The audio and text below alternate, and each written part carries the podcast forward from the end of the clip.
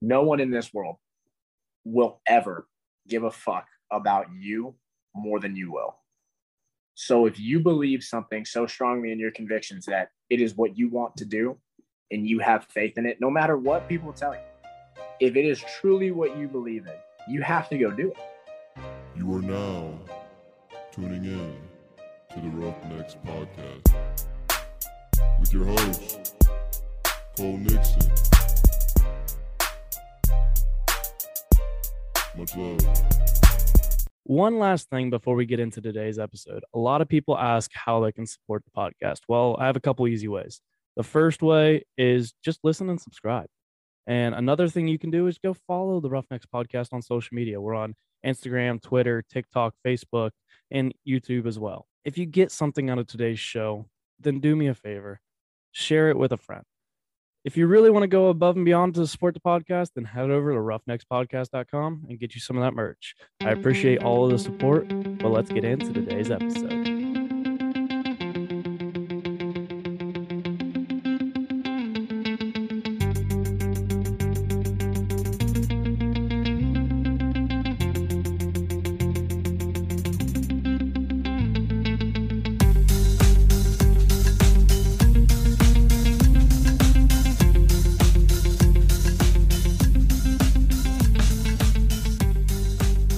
What's up, everybody? Welcome back to another episode of the Roughnecks Podcast. This is episode 78, and I know that episode 78 is supposed to be a Fast Friday, and it was supposed to be Fast Friday number 3 that was supposed to come out on Friday, but life got me busy. Shit went wrong. It's what do you do? But I didn't get that out. Didn't have time to get it recorded and edited, but we're back today with a guest, and I will have what we call What's Up Wednesday just to replace Fast Friday that we missed to get back on track for Q&A Friday this Friday with Jesse Beachy, episode 80, and it'll be Q&A Friday number 3. Email your questions over to roughneckspodcast@gmail.com.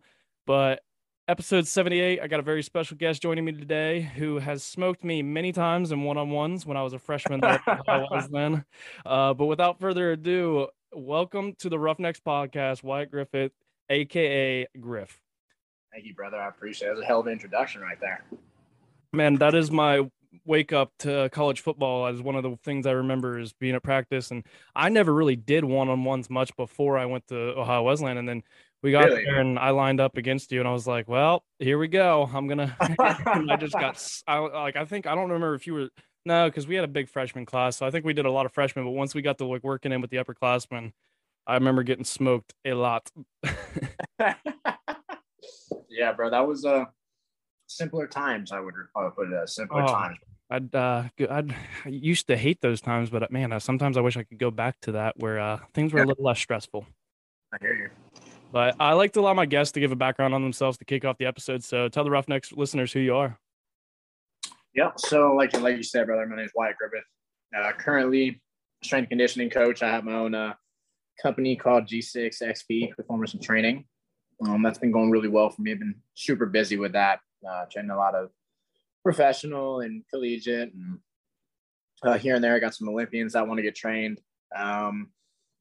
Before that really happened, like I said, I was playing ball with you at Ohio Wesleyan, and was there for about 2 seasons. Did really well. Actually, as a matter of fact, it's so funny that we were talking about OU. I remember being there. And when I was there, I was at one time I was ranked in the nation as a kick returner.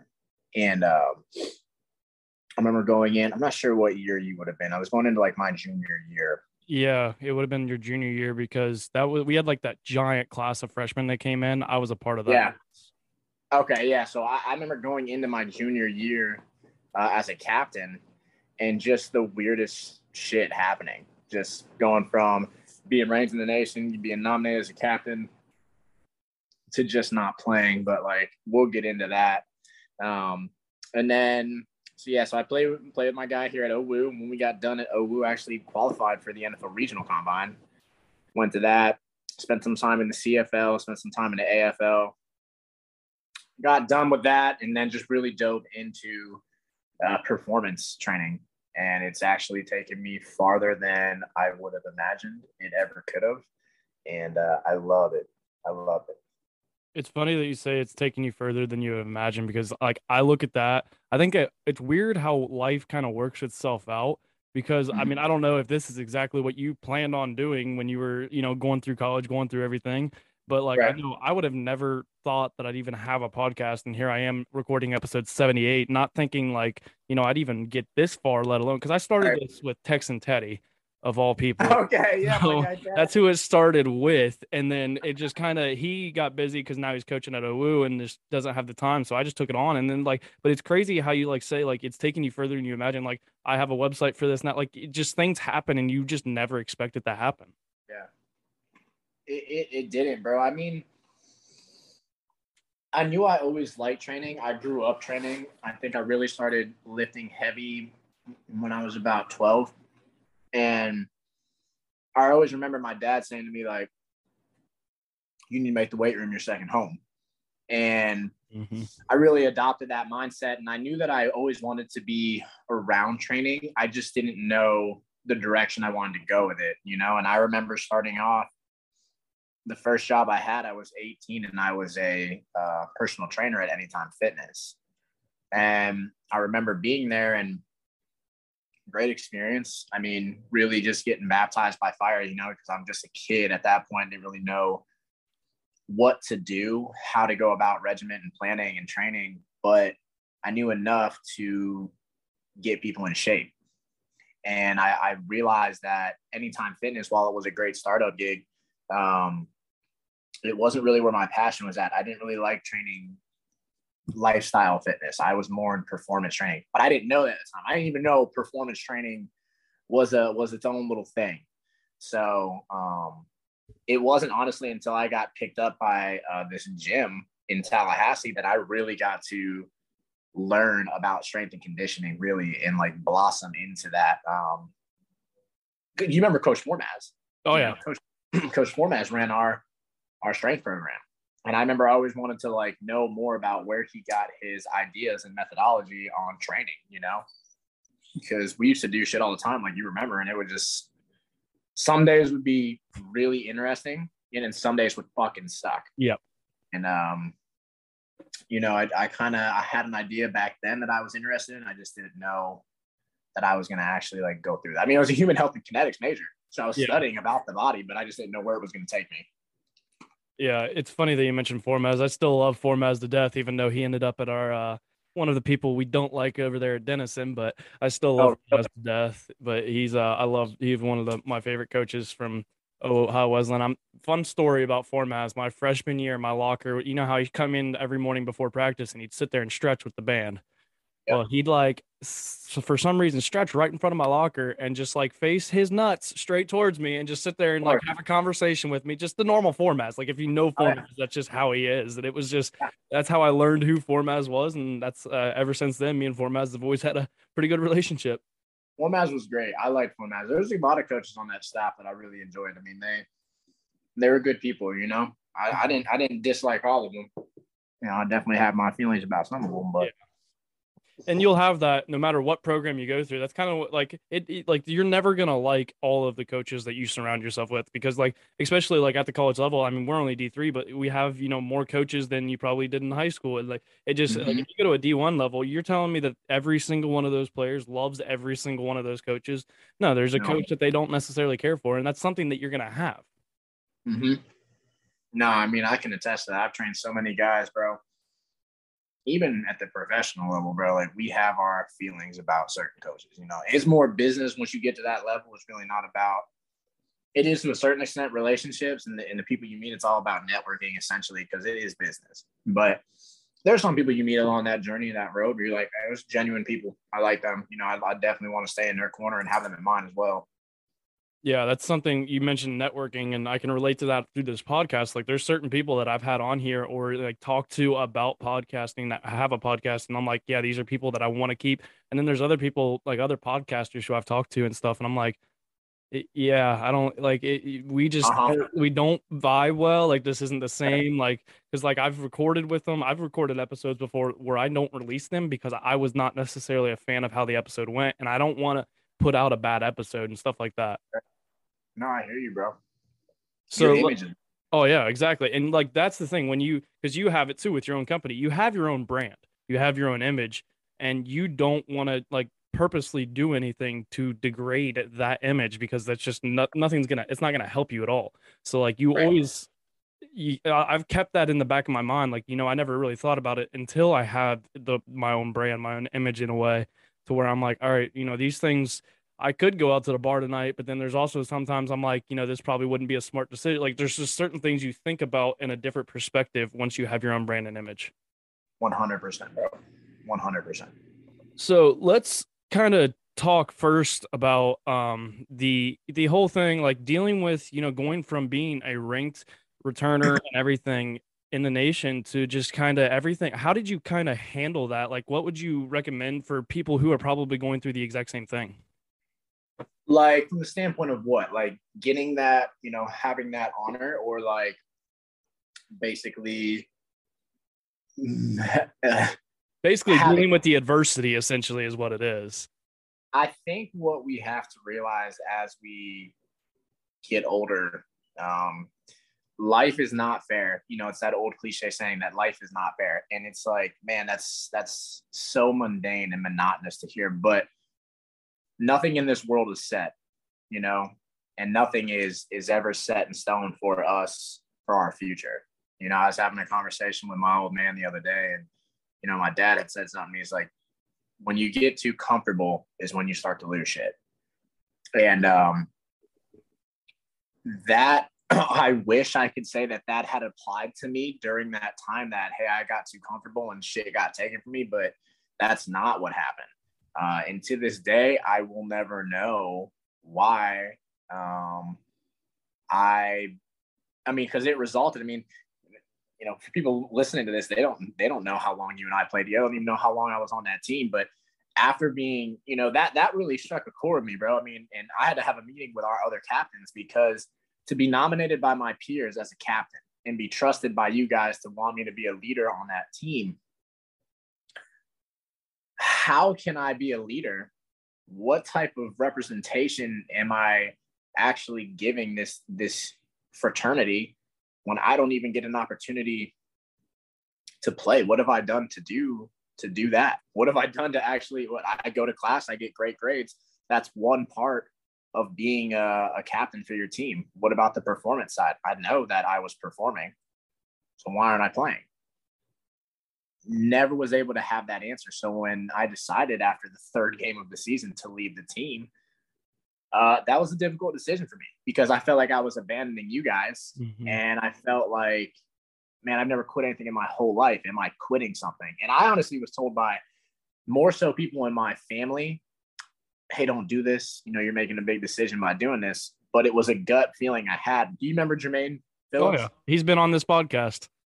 That's one of my guys, bro. I'm still working. Dude. Me and him are working out a deal with the coffee company and the collaboration. Oh yeah, big up, bro. Yeah, we're working on that. That's my guy, bro. I love him, dude. He'll definitely be, whenever I get married, he'll be in my wedding. But he said something, man, that I'll remember forever as long as I live. He said, "Griff, you're not quitting, bro. You're making a decision that's better for you." And that stuck with me, and that took so much pressure off of me, because I was just like, "Damn, bro." To have that support to make such a difficult decision made the decision easier, you know? And especially from someone like Jermaine, who is, in my opinion, like, I don't think you'll come across a person that does not respect Jermaine. And like, he's a very respectable person, and he gives great advice. I'm with you. I love Jermaine. He is an awesome guy. He would do anything for anybody. And yep. But like, I like that, like, you're making the decision that's best for you, and you can look at that and a whole lot of different things, like coming from an outside perspective, anybody listening, you can look at that as like, you know, people was quitting a job to start their own business, or just quit it. Like, just sometimes they're feeling like they're abandoning or walking away from it. And I get that, because like, we've all been at that point where we've wanted to walk away from a sport or from something and just felt like we were quitting and giving it up. But like like you said, you have to sometimes do what's best for you, because if you're not doing what's best for you, like it's kind of selfish in a way, but at the same time, like, you have to worry about yourself more than you kind of have to worry about others. And like, to a degree, because you're the one that's controlling your happiness. Other people can't control that for you. Right. You know, and like, I'll save this for when I get asked my question, because you're going to have words of it. You know, you want me to say whatever I got to say at the end. So I'm going to say what I want to say, even though I want to say, I'll save it for later. But yeah, I couldn't agree with you more, bro. And it's so true. And it resonates so deeply with me, because I genuinely feel that way. And nobody, you know, more than myself knows how hard it is when you have to make a decision that you're walking away from something, you know. Fortunately, that wasn't the end of my football journey. You know, I was very lucky to be part of that 1%, but it was very hard to not exit somewhere on your own terms, mm-hmm. you know. So that was a difficult decision to make, but it was made, and it's actually helped me out a lot in life.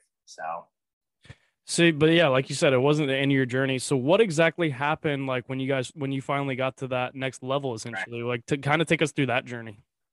So when I left the team, there was a D1 who I had a relationship with right down the road. And I remember talking to the guy, his name was Brian Moore. He was my strength coach at the time. And he said, "Hey man, you know, you got talent." He saw something in me and he was like, "Let me see if I can get you ready for a combine." So, I was only 20 at the time, I believe. Maybe I was 21. I'm not sure. I was 21. And I was nervous as hell, bro, because, you know, my dad played in the league. You know, my uncle played at Wisconsin. You know, I had this lineage in my family of people that had played at elite levels. And not that I had ever doubted myself, it was just like me. I was the type of person who I never saw football not being in my life. So, you know, when Pop Warner was coming around, I always saw myself playing in high school. When high school senior night came around, you know, coach gives that speech, "Oh, some of y'all never put pads on again." For me, I was like, I know I got college. And then when you get to college, you know, you have this decision. It's like, did I make it this far to make it this far? And I was just like, no, dude, I know I can play further. I know I can. So I went to D1 and I trained hard for like 3 months. Got ready for a combine, got invited to the NFL regional combine that was in Atlanta, which was awesome. Unfortunately, when I got ready to go, it's like, I don't know, maybe 3 days before the combine, they canceled it for the first time they had ever done that in like 17 years. And that was like devastating to me because I had absolutely zero idea on what to do, where to go.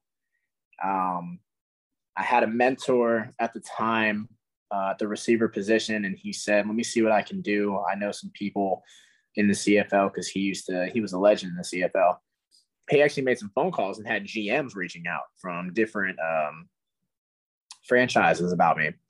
And that's kind of how I got my foot in the door with the CFL. And then I had an opportunity to play in the NAL. And when I was there is when everything really started to open up for the CFL.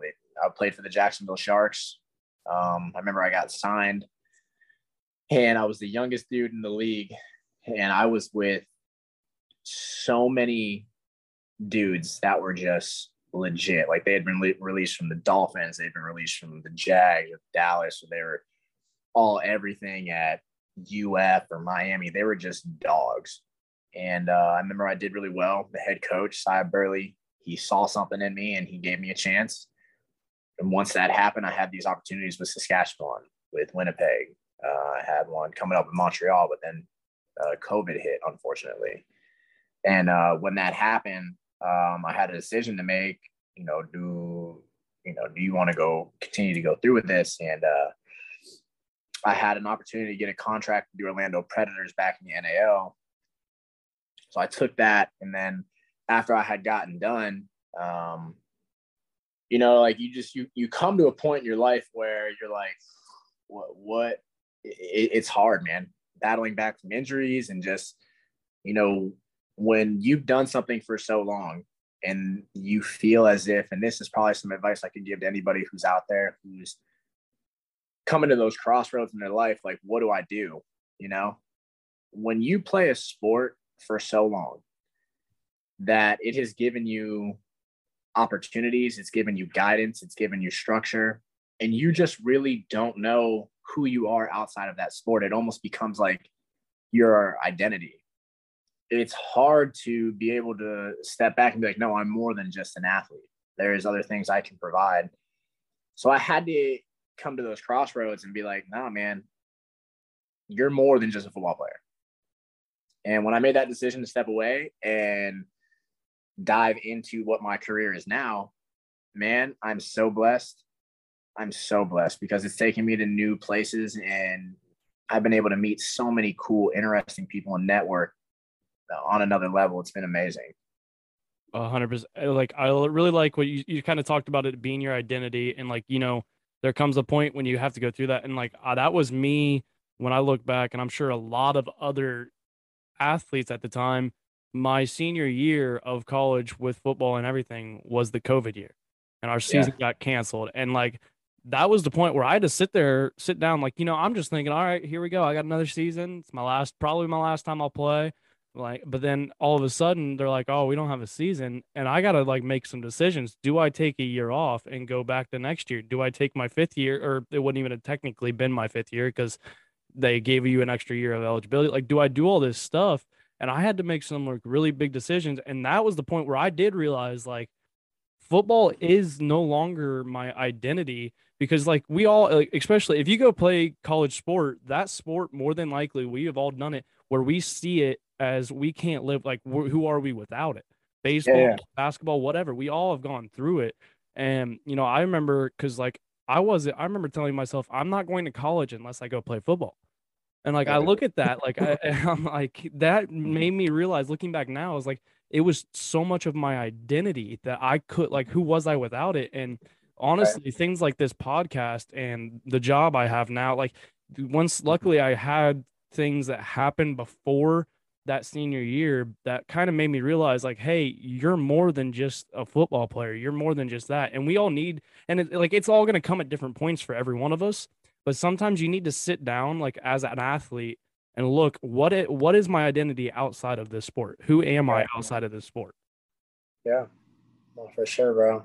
And I was the same way. I mean, for me, and you got to figure, I went from having seven or eight Division I offers out of high school to having everything under the sun happen to me, to where I had to go to a D3.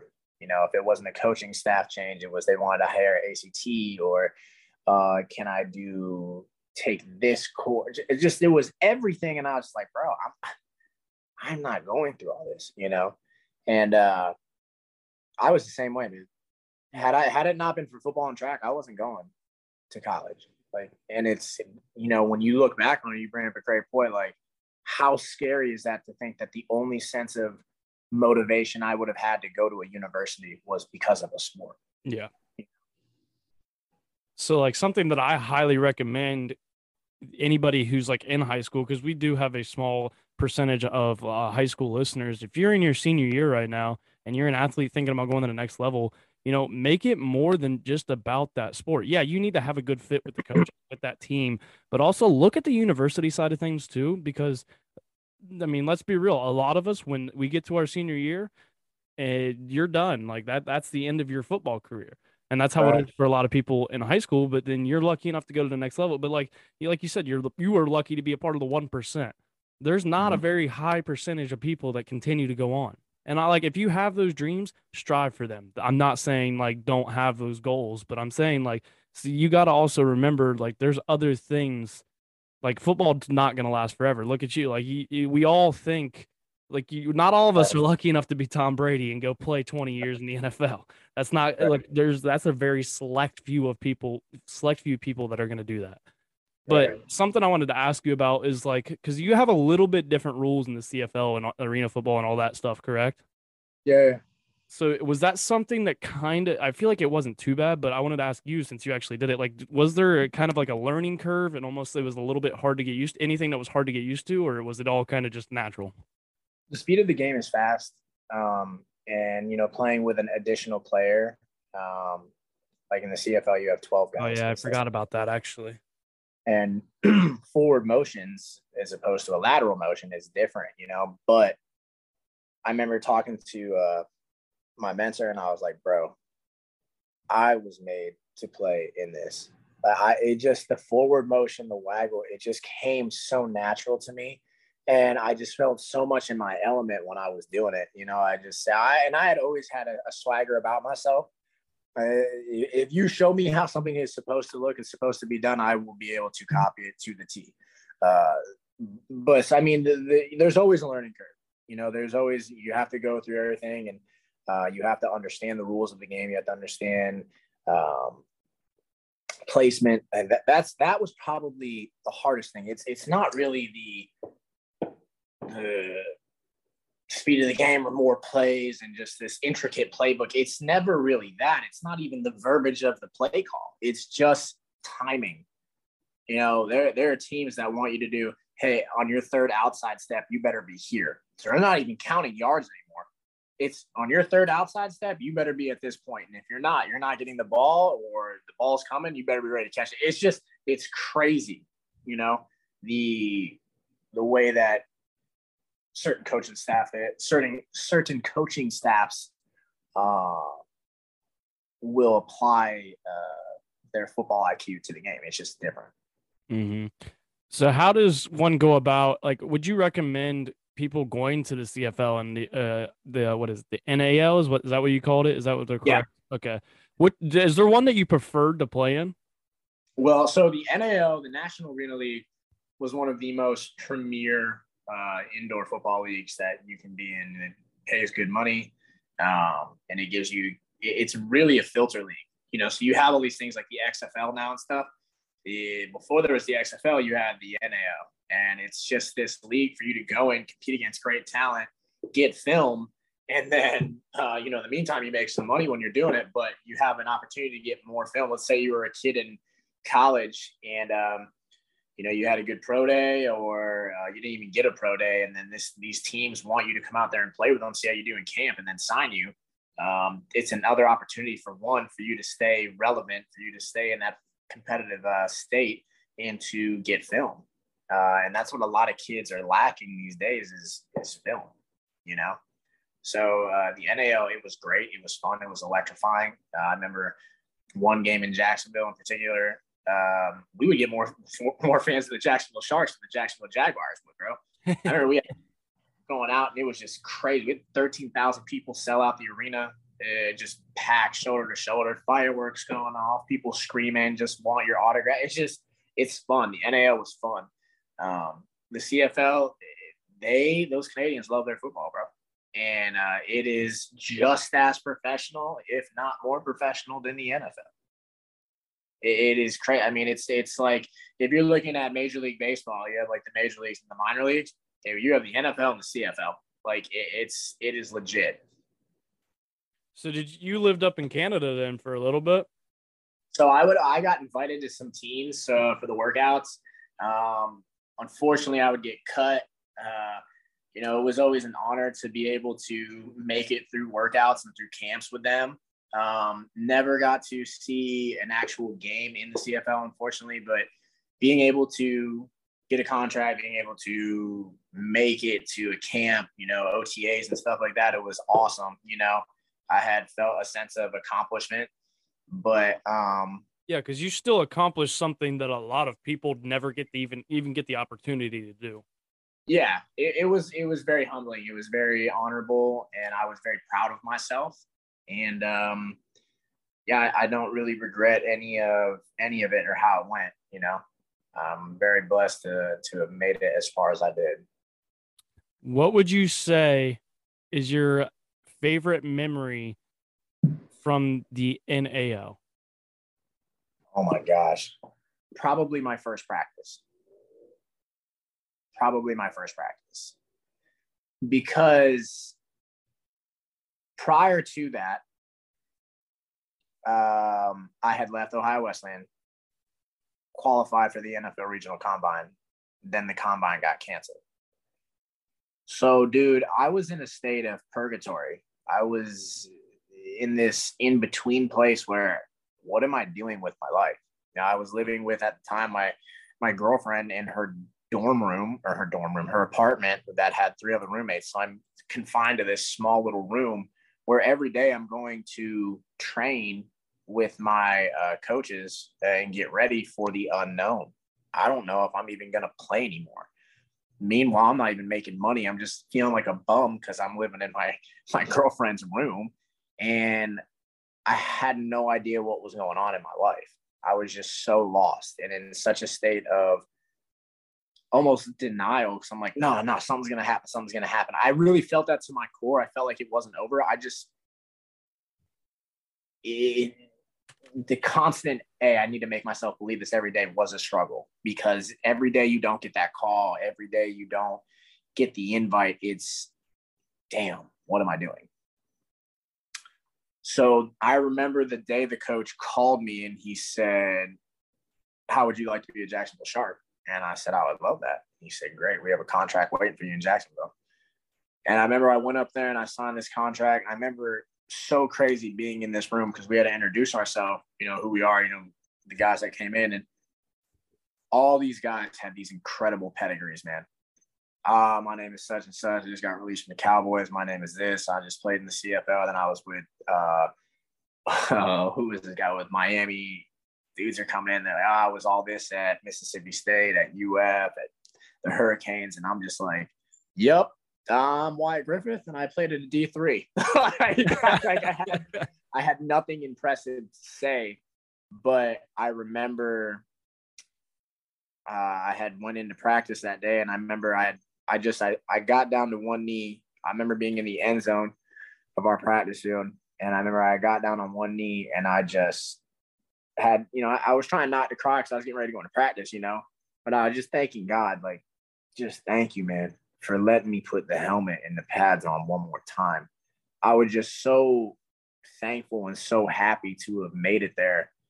And, you know, that was the first step for me on you know, to where I was going to continue to go. But that's probably one of my most favorite memories. And I had earned my respect when I was there because, you know, like you said, you know, you were like, I was getting burnt in one-on-ones. You know, like they didn't really realize how fast I was. I ended up running a 4.38 40.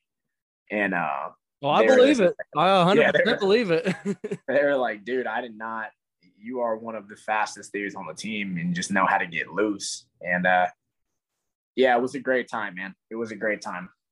Yeah, the thing about you from one-on-ones that I remember is getting off the lines. I could never get hands on you.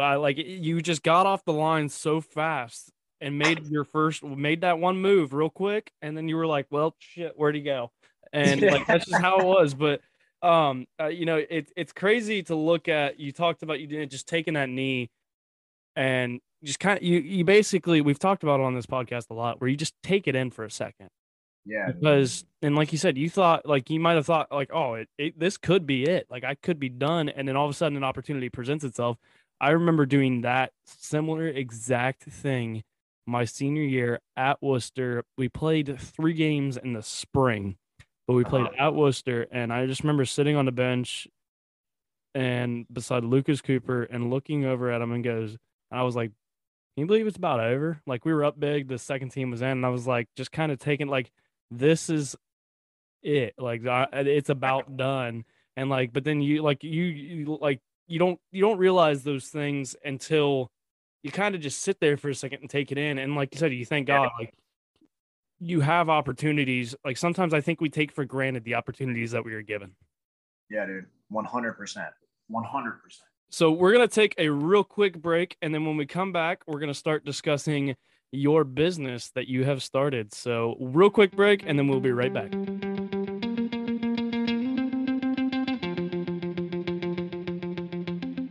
Today's episode is brought to you by roughneckspodcast.com.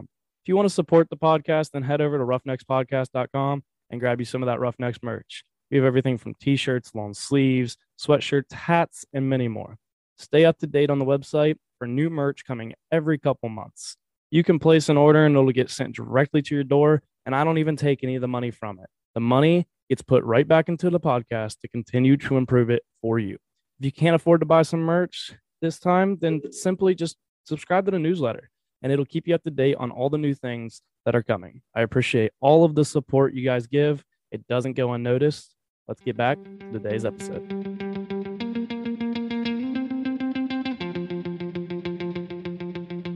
All right, we are back. And so what I want to talk to you now about is G6. It's called G6 Performance and Training. G6XP Performance and Training. Okay, there we go. So tell me where did you get the idea to start your own company? Because you worked for a few, like you said earlier, you worked for a few different gyms. Where did you decide, you know what, I'm just going to go do my own thing? So I had been involved, you know, like I said, in the summertime when I'd come back from college, I would be a PT at Anytime Fitness. And then when I started playing professionally, I had an opportunity to go be a strength conditioning coach at this performance facility called Titus, and it's in Tallahassee. Titus Performance Academy. My mentors in strength conditioning are from there. You know, I got this Adam Farrow, Benjamin Farrow, Mike, Luke. I mean, I learned so much from so many people there, that, you know, when COVID hit, I was forced with a decision. Do I stay here or do I move back home? Because the gyms obviously were very restricted on what we could do at the time. So I really wasn't making the money I used to be making. Pretty hard to afford a place when you're not making enough money. So I made the decision to move back. At that time, I was applying to different performance facilities, and I had interest from all kinds of places because I had been doing this with other companies. You know, the D1s of the world, I trained with them. Titus, you know, Equinox wanted me. I had all these people I had done shit with. So what happened was, I'm in where I'm at right now. I'm in my gym that I've built. Okay. And before it was just a garage. And I'm talking to my dad, and my dad goes, dude, why don't you just like start a gym right now? And this was during COVID. He's like, these gyms can't do shit. Like, yeah, maybe not the best thing that would. Right. He's like, you could probably come up on some cash because, hey, you're not dictated by shit. So I was like, he's got a great point. So got the equipment, dumped like 9 or 10K into this facility. Literally, you have everything you need here. It is a performance-based facility. And one thing after another just started happening. People were coming to train, right? So people were coming to train on a regular basis. So I was building this notoriety back in the area. You know, people knew who I was because of what I had done athletically. So they had a sense of trust and comfort with me. And then I had gotten a call from a gym. Me and this guy in this gym down in Lauderdale connected, and I was one of the strength conditioning coaches at this facility. You know, and before I went down there, I was training people like Kurt Benkert. And, you know, I had trained people like Gabe Neighbors or Trey McKitty and Jordan Franks. You know, I had a couple NFL guys I had coached before I went down there. When I went down there, I met Terrell Owens. And when me and Terrell Owens connected, we really formed this friendship, what it is now. And he and I have been training for over almost a year now. And once that, you know, I was training like Michael Perrine, and I ended up connecting with Route God and Receiver School and Destroying. And it was this thing that just kept going and going and going. I'm just making all these connections. And then I decided to leave Lauderdale because it was a drive. You know, I live in Fort Myers. So that's a 2-hour drive 3 days a week. That's a lot. Money was great, but just wasn't really ideal. So I got to a point where I was like, all right, I'm going to stay back in Fort Myers, still train my guys that are in Lauderdale if they need me, like Terrell or whoever needs me down there. I'm going to really try to plant my roots over here in Fort Myers. Well, dude, now mind you, I didn't even finish school, bro. I had a semester left before I got my degree as a human health and kinetics major, right? Well, I got an opportunity to be a franchise fitness consultant for Anytime Fitness. So two franchises now. This is not like this is some mom and pop gym. This is a franchise corporation. I was a consultant for them where I was programming and constructing workout programs and workout groups on how to go about things. Meanwhile, I still had G6. So I'm doing G6 and I'm consulting for this franchise. Well, shortly down the road, I get a call and I connect with the guys at D1 that want to open a D1 down in Fort Myers. Now I'm a strength conditioning coach at D1. So I have 3 things going on. Well, shortly after that, I have the Lee County Sheriff's Office and they want to talk to me. Now I'm a tactical conditioning coordinator for basically 1,700 people that are in SWAT and special operations, you know, and I'm working with companies and corporations that are doing stuff for combat operatives in the field and collecting this data and this information that's never been done before. And then I, you know, I'm juggling all these things. Meantime, I'm still doing stuff with G6, and G6 has me like, okay, I got Terrell Owens over here in Tampa, or I got him in Lauderdale. Oh shit, we're building a lot of notoriety. We have a lot of PR going on. Okay, the Tampa Bay Bucks are interested in signing him. Okay, so now I'm talking to the director of operations to sign Terrell Owens. And then it's like now, so we have the director of operations on the phone saying like, oh, we're interested. And we're not saying no, we're not saying yes, but we're interested. Okay, who can I call? Now I'm calling BJ Daniels, you know, USF quarterback legend, Super Bowl winner. Hey, I need to hold a private session at USF to train Terrell. Can we do this? Like, it, you know, you become almost like an agent, you know, you're doing so many things. And that's why I say it's taken me to new levels and new heights that I never imagined, bro. Like, I just got back from the University of Tennessee because I'm training guys like Carlin Fieldsme and Jay Blakely and DJ. And like, I'm getting these guys ready to go for their pro day. I have full access to the University of Tennessee's facilities to go up and train these guys for their pro day. It's just, when I think back on where it started to where it's at, it's just unbelievable, bro. It's something that literally started from a garage, bro, from a garage. That's crazy. So one of the things I want to ask you about, though, with, you know, you just listed off all this stuff that you were doing, how did you handle the time management? Because that's something that a lot of us struggle with. What is the advice that you can give to somebody trying to handle all these things? What advice do you have for time management? Even I'm bad with it at times, bro, because I'm the type of person. No one's perfect. No one's ever got it figured out. Yeah, bro. Like, I will overextend myself, and because I just want to make sure that I'm helping people, you know, like, that's my overall goal. It's like, I want to ultimately be a person who is going to help them get to where they want to be, you know? So I will offer my services, and sometimes I'll be like, damn, I'm overbooked right now. I got G6, I have LCSO, I have D1, I have my stuff on the side, like with getting film and content, or doing something with my supplement sponsor or any other sponsor and reps I have that want to work with me. Like, it's just the best thing I can say, and even I need to take more of this advice, is just get a planner and make sure you are coordinating day by day what you have to do, and be as specific from time frame to the day to the dates. Like, you just need to make sure that you have all that in order, because it's very quick for your life to get chaotic and scrambled. And when you get to that point, that's when you have to start dealing with other things. Stress, anxiety starts creeping in, and it just, you can drive yourself insane because you're scrambled. Your brain doesn't even know how to function because you don't know where you're going, what's up and what's down. That's one of the biggest things, you know. I feel like a lot of people can attest to this. When I was in high school, I remember, like, you know, you have assignments and you're like, yeah, whatever. Like, all right, I'll get it done. Like, you just kind of know, like, the assignments that you need to get done. If you forget, it's like, oh, I'll just do it in class, right before class.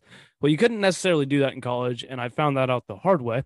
And like, that's when I first ever bought a planner and started, like, you know, legit kind of planning out my days. And when you kind of, it takes, like, because in college, I feel like a lot of us go through that point where we just, all of a sudden, we get that anxiety, and like, we're just like stressed about, we feel like we have so much to do. But when you kind of start to break it down, like, this task by this task, and then you start making those check marks, hey, this is done, this is done. I feel like it starts to calm us down and relax us a little bit. I'm a very big proponent. Like, I push for people to have planners. You do not have to plan out your day down to the freaking minute, but it's just nice, and it helps to be like, hey, my bill, like, you know, hey, this bill is due here in 2 days. I got to make sure I have that money in this account to make, like, all these kind of things. It helps just kind of manage everything, and it's just a very good thing to like be able to journal, or not necessarily journal, but just have a planner that kind of shows those kind of things. Absolutely, bro. I agree with you 100%. So take me through, I ask all business owners this, I'm always curious, the name, because everybody kind of has a story behind their name to a degree. Some of them are a little more advanced. Some of them are just very simple. So why G6? So this is actually what happened. So when I was younger, I had created my email, right? And my number was 6, and the first letter in my last name is G, right? So time, you know, went on, and I had been referred to sometimes like, bro, you fly like a G6. Like, people were like, dude, you're fast. So I remember when I was thinking about names for the gym, you know, I had thought about calling it Agoji, you know, I had thought about calling it Atlas's Gym. But there was something about G6 that I liked, but I was just like, it's just not enough, you know? So the P in the G6XP stands for performance, and the X stands for the experience, right? So, you know, that's kind of how it came about. And it's just is stuck, you know? So whenever people go through regiments or they get done training, you know, we're like, hey, and what I do is I'll go through a thing and I'll be like, have they met the requirements? Have they met their goals? Have they stayed efficient? And have they stayed true and focused to what we've been trying to attack? And if they've met these requirements, they become G6 certified. And it's become a trending thing. People love it. And so that's how it came about. Well, it gives them something to strive for. So I feel like that's good. But one of the things, too, it's crazy that, you know, you got TO now. And, like, I remember sitting there, and I did the same thing. I don't know if you know who Carter Franklin is. He went to Ohio Wesleyan, but he was a year above me, so he would have been a year behind you, I believe. Okay. But he played baseball, but then he ended up making videos for the football team, and now he makes the videos for Myles Garrett, and now works for the NFL as well. He's been on this podcast a couple times, and I'll never forget, it's this same thing with you. I was watching, you know, just scrolling through Instagram one day, and I saw a video on SportsCenter, and I was like, I already saw this video. Where did I see this? And come to find out, it was his video. But the same thing with you. I remember sitting there watching. It was when they were talking about T.O.'s speed that he still has. And then I'm sitting there. I'm like, wait a second. I know that guy beside him telling him what he's about to do. So, like, kind of take me through that experience, too, where all of a sudden, like, you're on, like, you know, I don't remember what all the, like, House of Highlights, SportsCenter, Bleacher Report, whatever they were, like, you know, where you wake up one day and all of a sudden your video is all over a lot of different platforms. Yeah, bro, it kind of like, I mean, I had like Bleacher Report hit me up, like Bleacher Report followed me, and then, you know, I had, you know, it was on SportsCenter, it was on ESPN, it was on Gridiron, Bleacher Report, it was on everything you could think of, man. And I've been hit up by multiple podcasts, and I've only been on a few because my time's so pressed.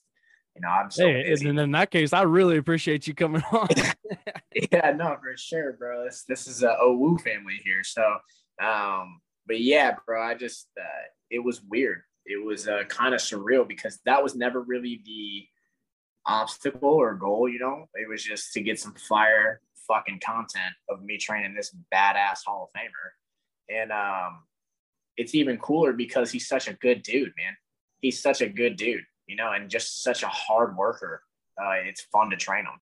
That's what I was going to say is like, because Carter said the same thing. Like he just, I mean, he doesn't train him or anything. He just takes videos of him. And he's like, yeah, dude, it's crazy. Like to be around those people, we almost get this, like I feel like a lot of us, when we look at like NFL type people or like people that make it far, like, oh, they're cocky, they're arrogant. That's like, we almost sometimes I feel like have this preconceived conception of what they really are. Because they made all this money, like they can get whatever they want. But like people like you and Carter have attested, like these people are genuinely good people. Well, they're people, bro. Like they're people at the end of the day, you know. That's what I think some of us forget. Yeah, we see them on TV, but they are still people. They're still everyday people, just like us. Yeah, they're on a platform that's more elevated than the average person can even fathom. Everything they do is under a magnifying glass. Terrell Owens has been painted as some type of villain in the NFL, as if he was some destructive person in the locker room or off the field, and he wasn't. He was just painted that way because that was the way the media wanted to portray him. You know, you do one thing where you're having a good time playing football, celebrating, and now you're some asshole who's gallivanting and just being this negative image. And it's just like, what are you guys talking about? And the power of the pen that these reporters have nowadays, even podcasters, man, you guys have such a powerful voice and people tap in and believe so cult-like into what you say that it's true. It is the gospel to them, you know? And it's just, it's unfair, but like we said, life will always be unfair, you know? And that's been one of the coolest things, is to train somebody like that who's got, he's literally 20 years older than me. I grew up watching this guy play football, you know? So to hear it from the horse's mouth, his side of the story, and to just see, like, even at 48, this dude would dog. I've seen him do it now. I brought out pros. I brought out high Division I collegiate corners to cover this man now, and he dogs them at 48. Like, people do not understand. He is still like that. So, do I think he could come back and play in the NFL? Absolutely. Do I think he's playing 60 snaps? No. But do I think he's going to be a situational player that could help a team out, win games? Not even a question in my mind. I believe that's my core.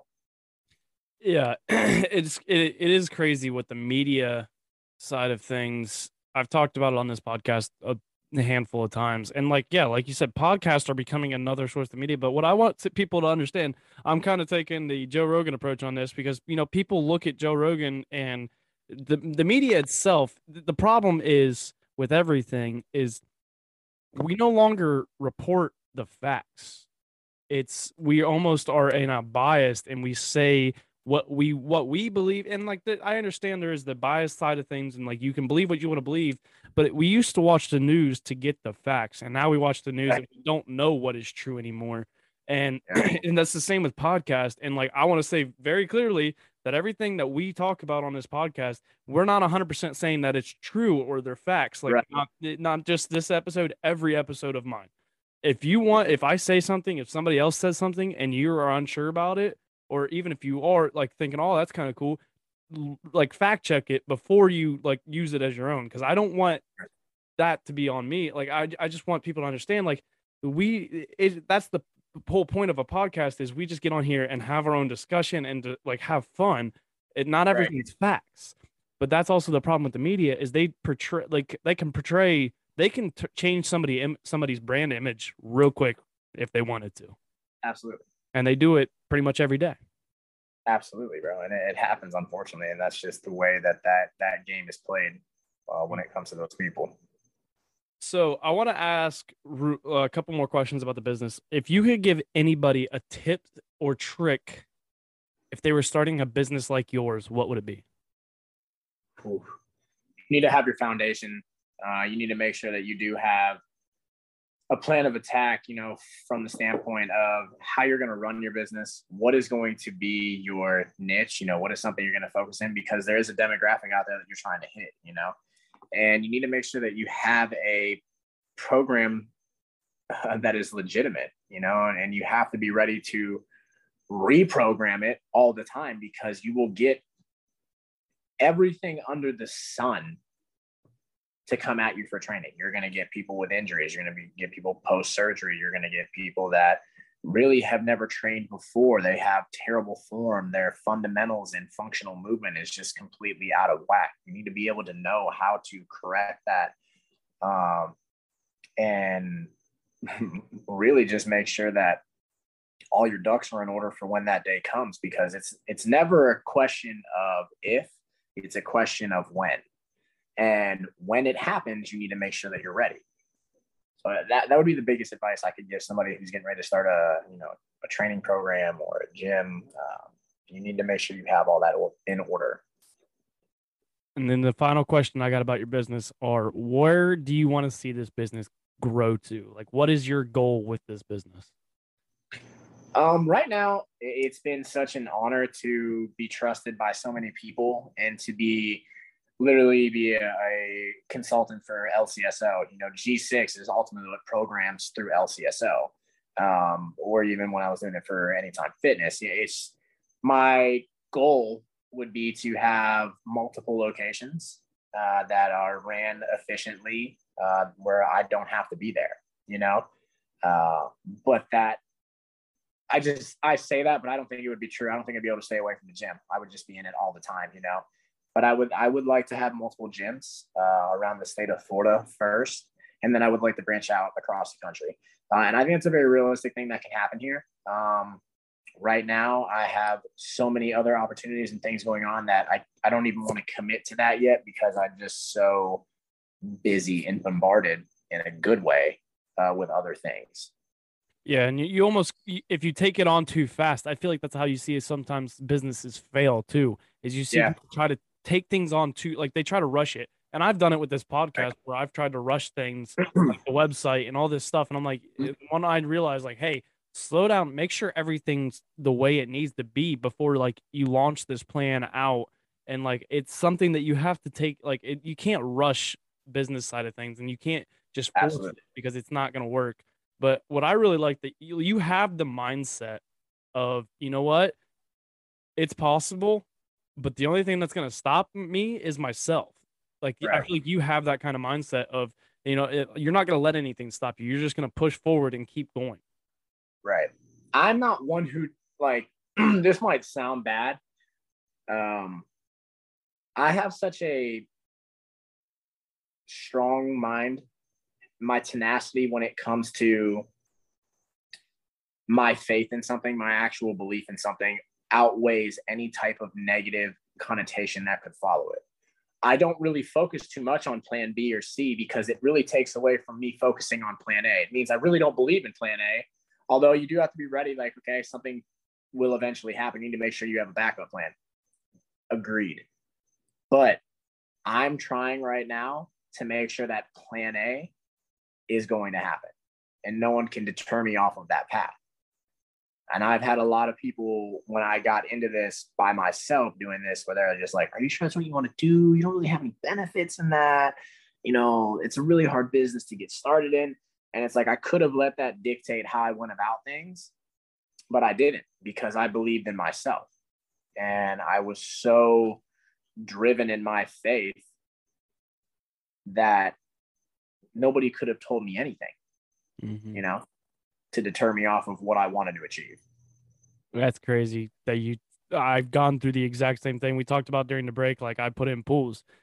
People tell me all the time, are you sure it's what you want to do? You have a college degree. You don't have any benefits, like all this stuff. And I'm like, but at the same time, I think it's the same for you. I'm doing what I love to do. Right. Sounds crazy to a lot of people probably, but I love what I do. And look where it's led you.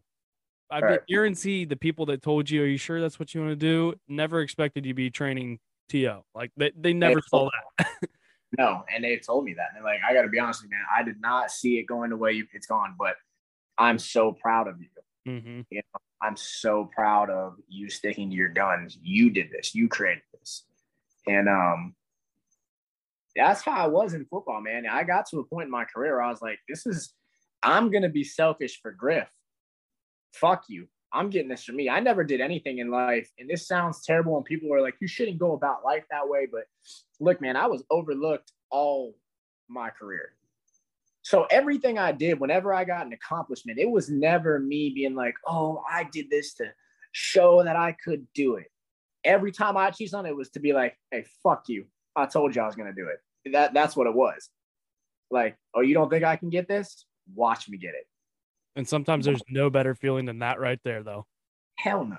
And I think that leads us really good into this next segment. Oh, I forgot. Never mind. I spoke too soon. I have one question that I like to ask all of my guests. I forgot one guest, but it's if you could go back in time and tell your 16-year-old self one thing, what would it be? Oh, my goodness, bro. 16? Yeah. 16. Hell was I doing at 16? I know I was making a lot of dumb decisions. Man, bro. Damn. Yeah. If I could tell myself at that time, I would have told myself to make sure I'm doing everything I can academically. Don't slack off, because ultimately that is what gave me a hiccup in my life down the road, you know. And while I'm grateful for everything I have, it took me a lot longer to get it because I didn't do everything I needed to do when I was younger, you know. And being an athlete in high school where you guys are the king of everything, you get a lot of stuff done for you and handed to you. And it didn't really prepare me for things later on. So I would probably tell myself that. I would probably convince my parents to let me get a job because I was so consumed with football and track that I didn't work, you know. And I had a lot of people in life where they were working, and I just felt they were so much more ahead of the game by the time they were 19 and 20 because they were working so young. Probably those two things, man. Get a job and keep your ass in school and stay focused on the books. Those are both great things. The get a job one's actually a new one, but I think a lot of people would agree with that. I'm lucky enough. I don't know if I'm going to call it lucky enough, but you know, my parents, my phone, I never had a phone until I could pay for it. Like gas, I got a car given to me, my first car, which was a hunk of junk, but hey, you're just happy you're out of the house and can go drive wherever you want. But gas was mine. And like, I got lucky enough that my brother got me a job essentially. And so like, yeah, the get a job one, I highly agree. Like once you I think once you start driving, especially, go get a job. Yeah, because sure. It teaches you kind of more about the responsibility side of things too, and like time management and all that kind of stuff. It helps you learn, develop your work ethic and that kind of thing. But the other part of it has been mentioned a lot of times. You know, focus. Don't forget about the academic side of things. Like we've talked about earlier, we kind of let that identity of we're an athlete built into us, and we forget sometimes about, hey, there's other stuff. Like not all of us are going to be, you know, we're not all going to go on to the next level and play sports. And then also not trying to say anything against you, but like not all of us are going to go train or anything like that. A lot of us are going to go on to a 9-to-5 type of job where you're going to need that academia to help propel you in your career. Correct. Yeah. But this moves us into the best segment of the podcast, which is Motivation Monday.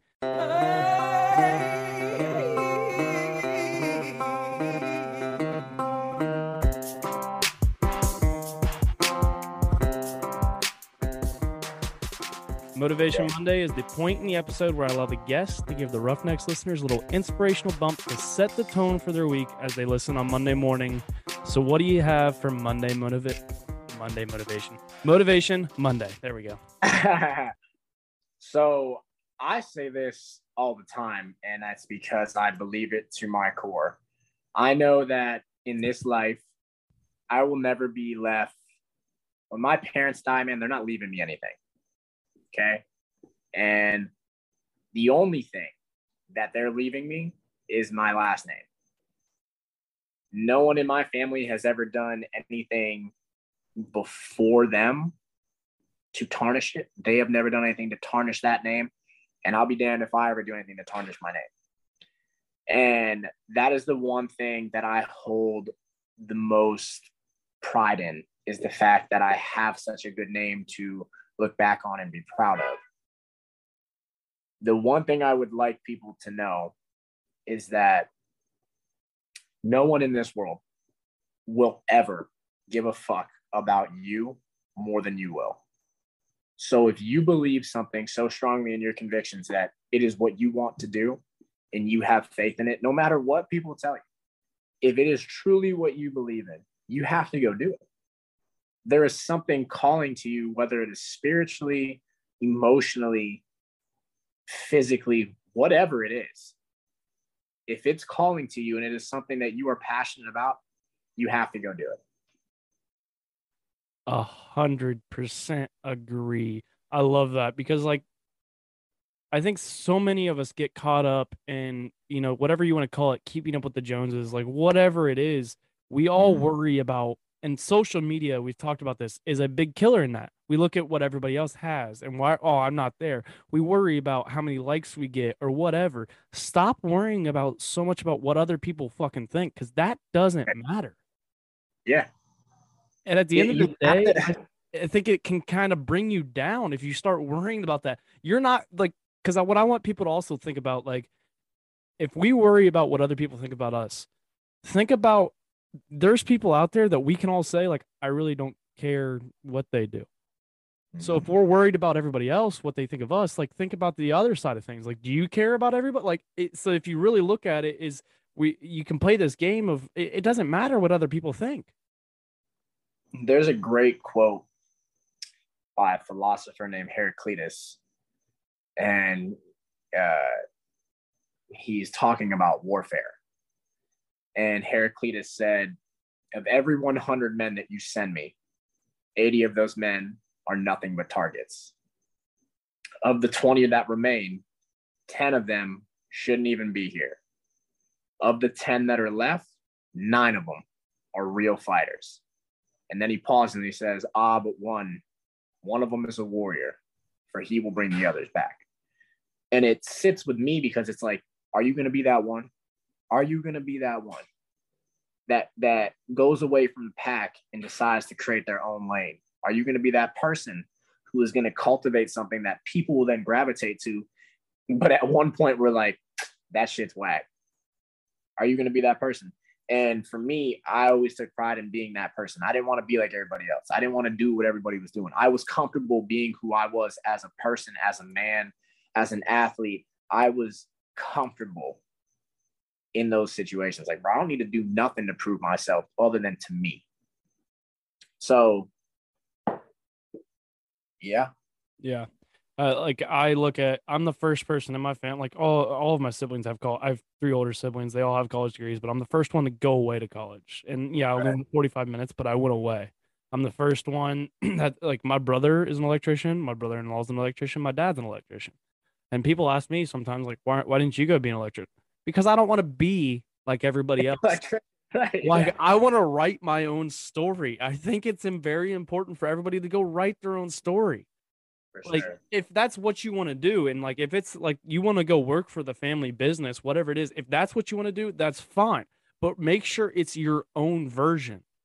Don't you know, count on everybody else. Like, don't be a chapter in somebody else's book, just like as your book. Like, be your own story. Write your own story, because at the end of the day, that's what, like, write your own legacy essentially. And that's what you're doing a very good job of, is you're writing your own legacy. And because, like, you have all this, like, excellence in your family, but you're writing your own story. You're doing your own thing and making your name for yourself. Appreciate it. I appreciate it, bro.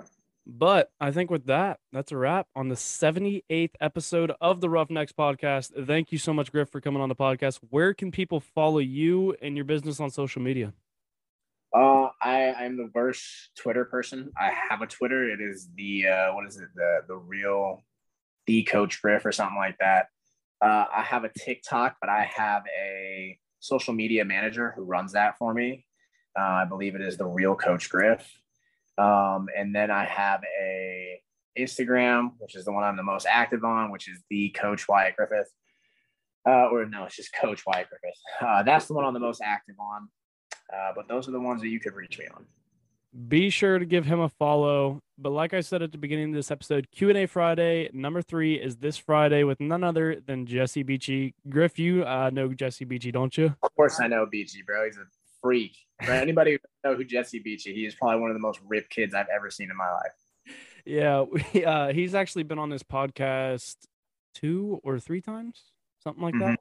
Because he's good friends with Teddy, and so I've been around him a lot. And then, but me and him have grown our own relationship. But Q&A Friday, I'm actually going to put you on the spot right now because I ask all of my guests to give a question for Q&A Friday. So what question do you have for Q&A Friday? Q&A Friday is me and a guest answering questions from the fans and now my guest.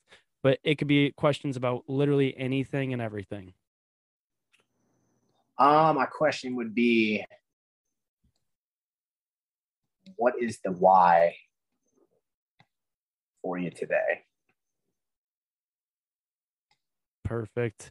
But if my fans, anybody listening right now, anybody has a question that they want answered on the podcast, send those over to roughneckspodcast@gmail.com.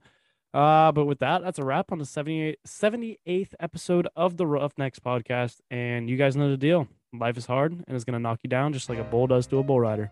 Don't let the bull of life walk all over you. Get up, grab the bull by the horns, and take control of your life. Roughnecks out.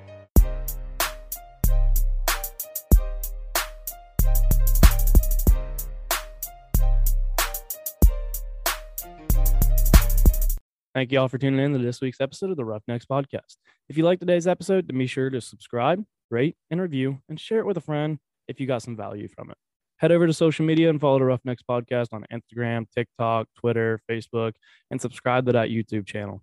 Don't forget to get you some of that merch by heading over to roughneckspodcast.com and subscribe to the newsletter while you're there. See y'all next week. Roughnecks out.